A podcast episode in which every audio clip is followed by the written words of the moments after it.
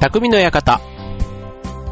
川崎匠で数長杯をドットコムの協力でオンエアしております。はい。えー、っと、先日ね、えー、っと、9月の9、10、11、劇団フーダニット第16回公演、夜の来訪者、無事終了いたしました。お越しいただいた皆さん、本当にありがとうございました。あと、これなかったけどね、いろいろあの、頑張ってね、と声援を送ってくださった皆さんも、本当にありがとうございました。ね、本当にあの、大勢の方来てくださって、ね、あの、まあ、今回ね、実は、まあ、こうやってね、来てくださいっていろんな人に言っときながら、なかなかね、史上最強のね、なかなか難しい台本というか、別に話自体が難しいわけではなくて、あの、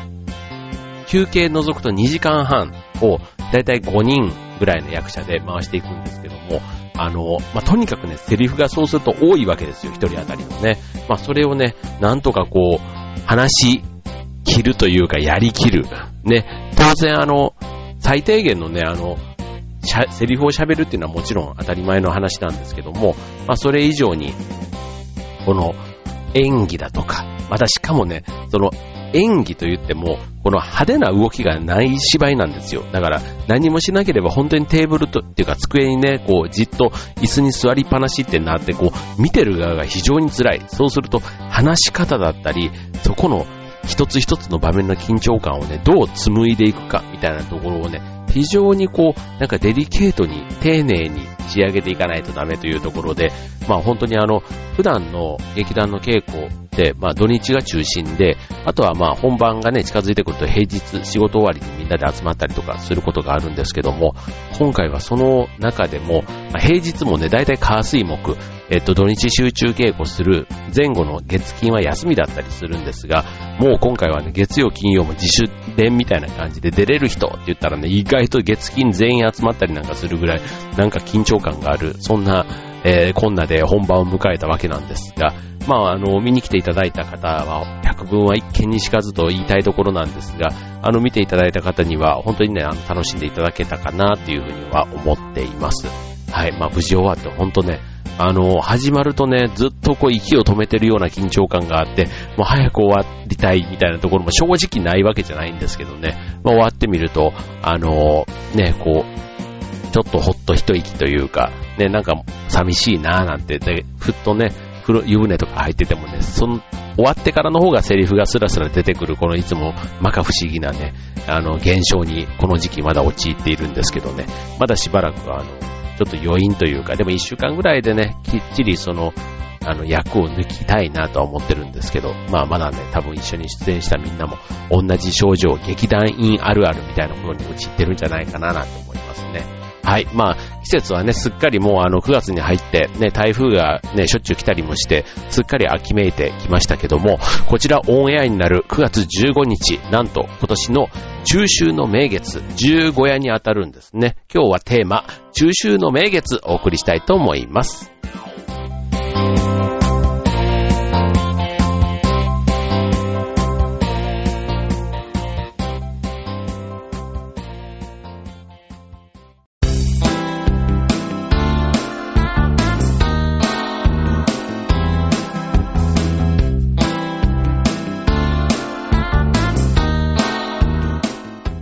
はい、今週のテーマは、中秋の名月十五夜ということでお送りいたします。はい、まあ、あの言葉自体はね、当然秋のその風物というか、あの、まあ、季節のね、なんかその、いろんな暦の中では聞いたことがない方はいないとは思いますけども、ただね、意外と知らない十五夜の、ね、十五夜お月様というとね、なんとなく満月で、すすきがあって、お団子がこう備えてあってって、なんかそんなイメージがある十五夜ですけども、実はこれ、十五夜についていくつかまず言うと、えっ、と、この十五夜、ちなみに、えっ、と、旧暦の8月15日のことを十五夜言うんですけども、えっ、と、これ、いつのことを指すのか。ね、今年はさっき言った9月15日に当たるわけなんですけども、えっ、と、実は、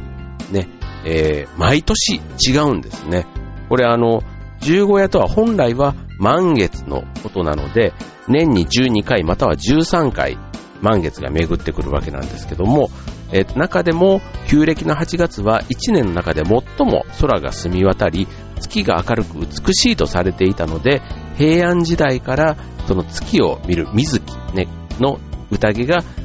えー、開かれて、江戸時代では収穫祭として広く親しまれるようになって、十五夜といえば旧暦の8月15日を指すようになったと。で、これあの、旧暦新暦を置き換えると、9月15日が十五夜だと、ね、思う方多いと思うんですけども、実は月の満ち欠けを基準としていた旧暦と太陽の動きを基準にしている現在の暦にズレがあるので、毎年9月中旬から10月の上旬の間に旧暦の8月15日がやってくるということなので、2016年は9月15日なんですけど、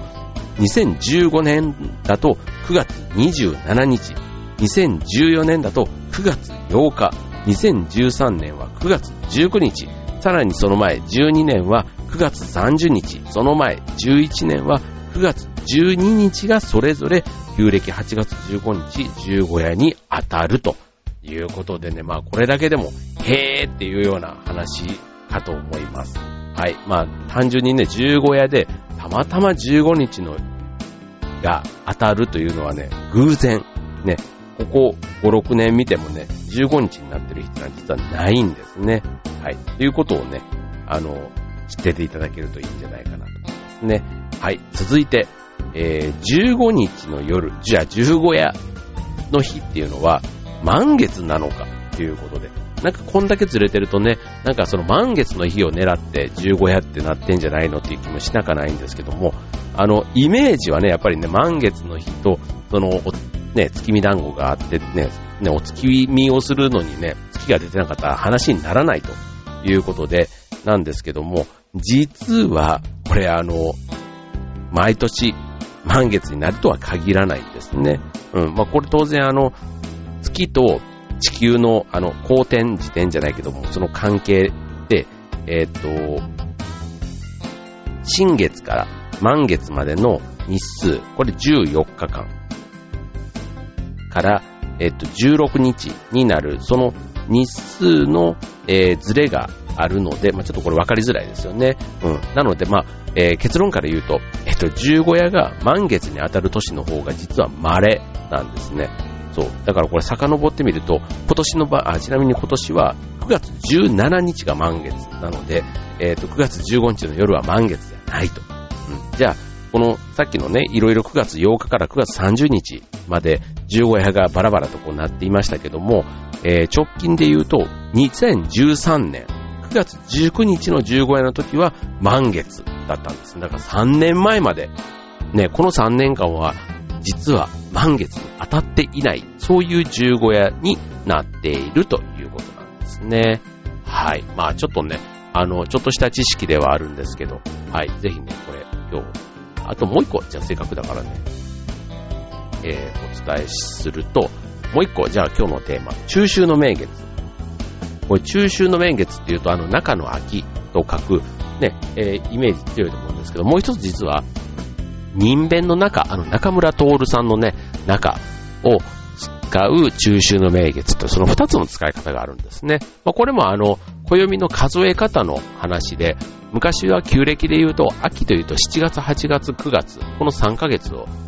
秋という暦で指していたので、あの、人弁がない、ただの真ん中のっていうのは、旧暦8月15日がこの3ヶ月のど真ん中にあるので、中秋、秋の中の名月と、8月15日の名月という意味で、人弁なしの方は使われたと。で、もう一個、人弁ありの方に関しては、えっ、ー、と、8月、えっ、ー、と、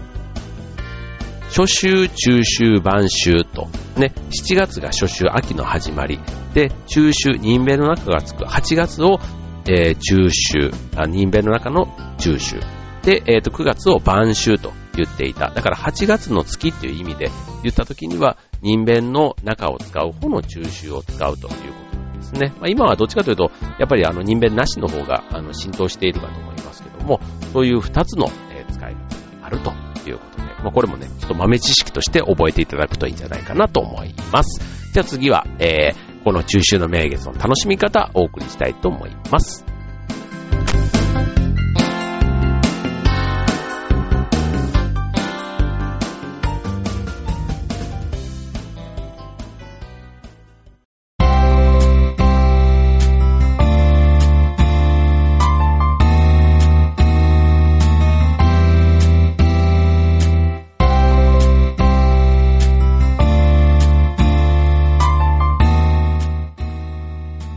はい、えー、中秋の名月ということでね、十五夜のお月様、えー、お月見ですけども、まあ、なかなかね、こう、日本のね、本当になんか風流に縁側でね、こう、お供え物をしてっていうのは、なかなかこう自分も今までの人生の中でリアルに見たことは実はない。ね、本当にイラストとかね、なんか秋のイラストとかそういうものでしか実際は見たことがないんですけども、これまずあの、お団子、ね、えっ、ー、と、穀物の収穫に感謝をし、えー、米を粉にして丸めた米粉の、まあ、団子が月見団子の始まりになるわけですけども、あの、まさにお月さんに見立てた丸い団子ということが、えー、この月見団子の、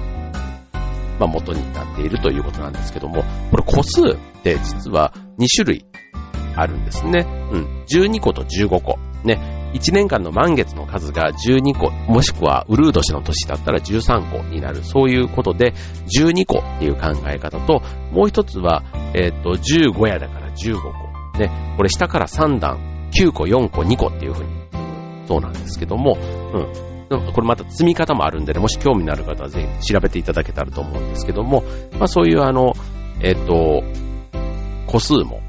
いくつか考え方があるということで、えっ、と、まあ、昔はね、この団子の数というか、単純にあの、個数だけの話というよりは、この月の満ち欠けで暦が作られて農作業なんかもやっていたということから、この満月の数とか、えっ、と、なんかそういうね、月から何日目みたいなね、なんかその新月からこのなんとかみたいな、そういうところにもね、いろんな意味が、あの、大きな意味があると。今の現代みたいにね、いろんなこの、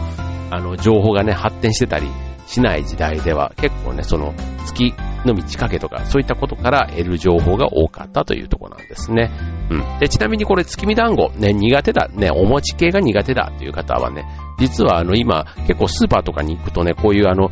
お月見系のなんか、あの、その旬のね、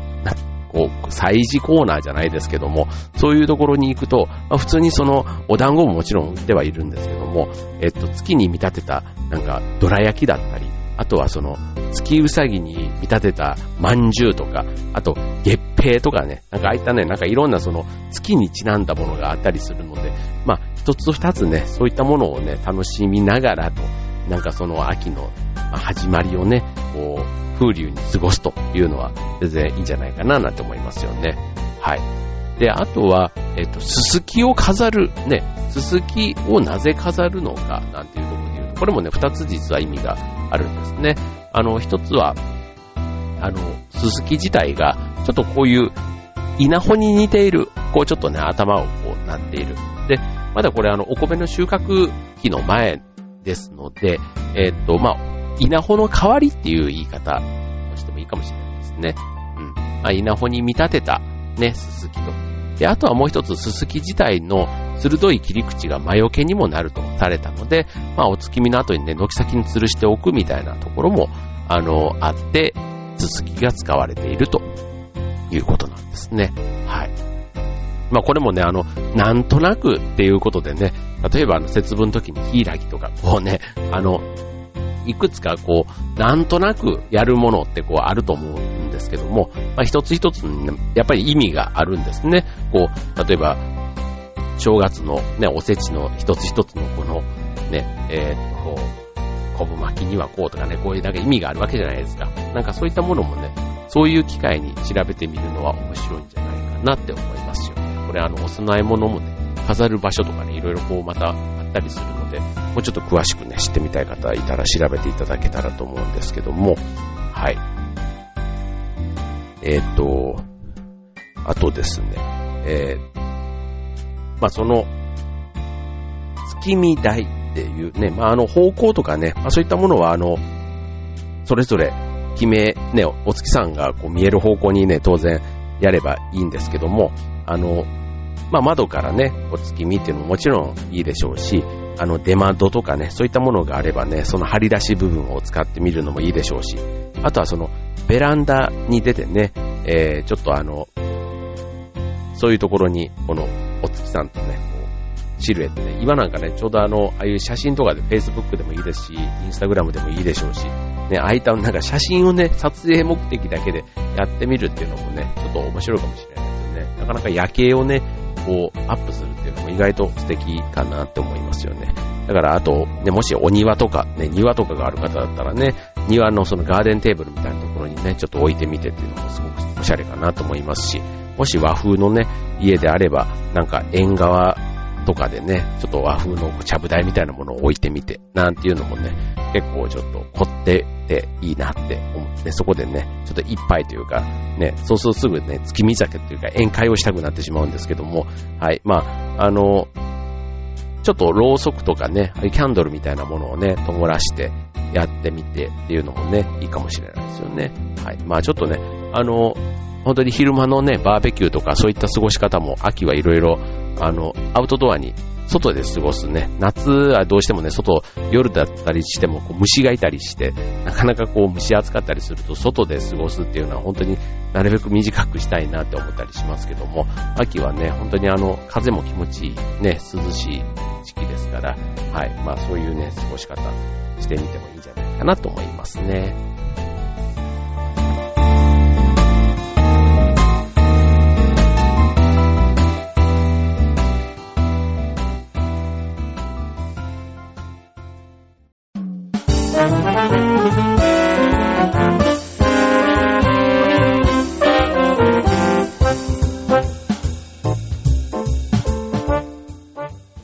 はい、えー、今週の匠の館は中秋の名月十五夜ということでお送りいたしました。はい、えー、なんかね、放送もちょっとまったり、まったりしていいんじゃないかと思う、そんな感じの、えー、今夜ですけども、はい、まあちょっと、あの、冒頭でね、えー、劇団の公演ありがとうございましたということでお伝えしましたが、はい、まあ、あの、終わってね、このね、役を抜くっていうのがね、またね、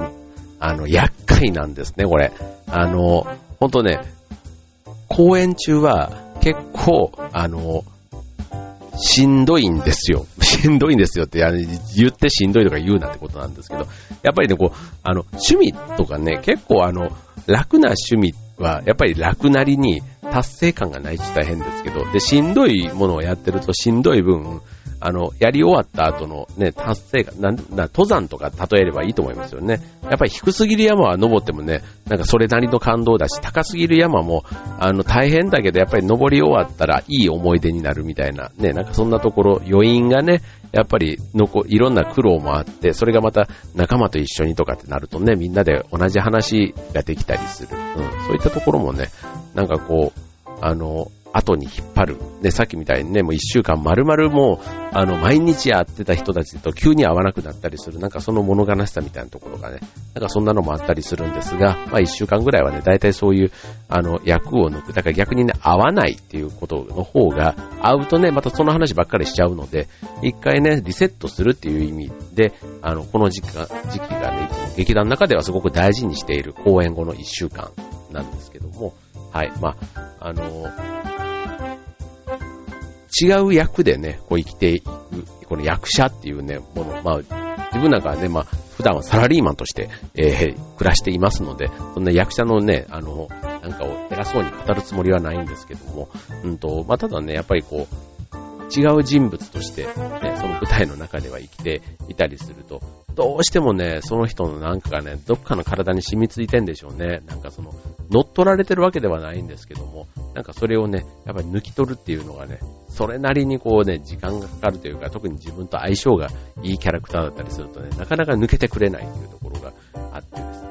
はい。まあそれはね、あの、徐々に徐々に、まあそうは言っても消えていってしまうわけなんですけども、はい。まあ、ちょっと、あの、寂しい、終わってみればね、やっぱり寂しいななんて思ったりもするところでございます。はい。ということでね、まあまさにね、あの、公演が終わって、この脱力感というかね、えー、燃え尽き症候群というか、ね、もうあとはもう次に控えてるものがない、あの、この余裕というか、なんかなんですけども、はい。まあ、こんな感じでね、えっ、ー、と、ラジオに関しては引き続き、あの、終わることがなく、毎週皆さんにこんな形でお届け、これからもしていきたいと思っていますので、どうぞお付き合いください。はい、ということで、今週の匠の方、ここまで、バイバーイ。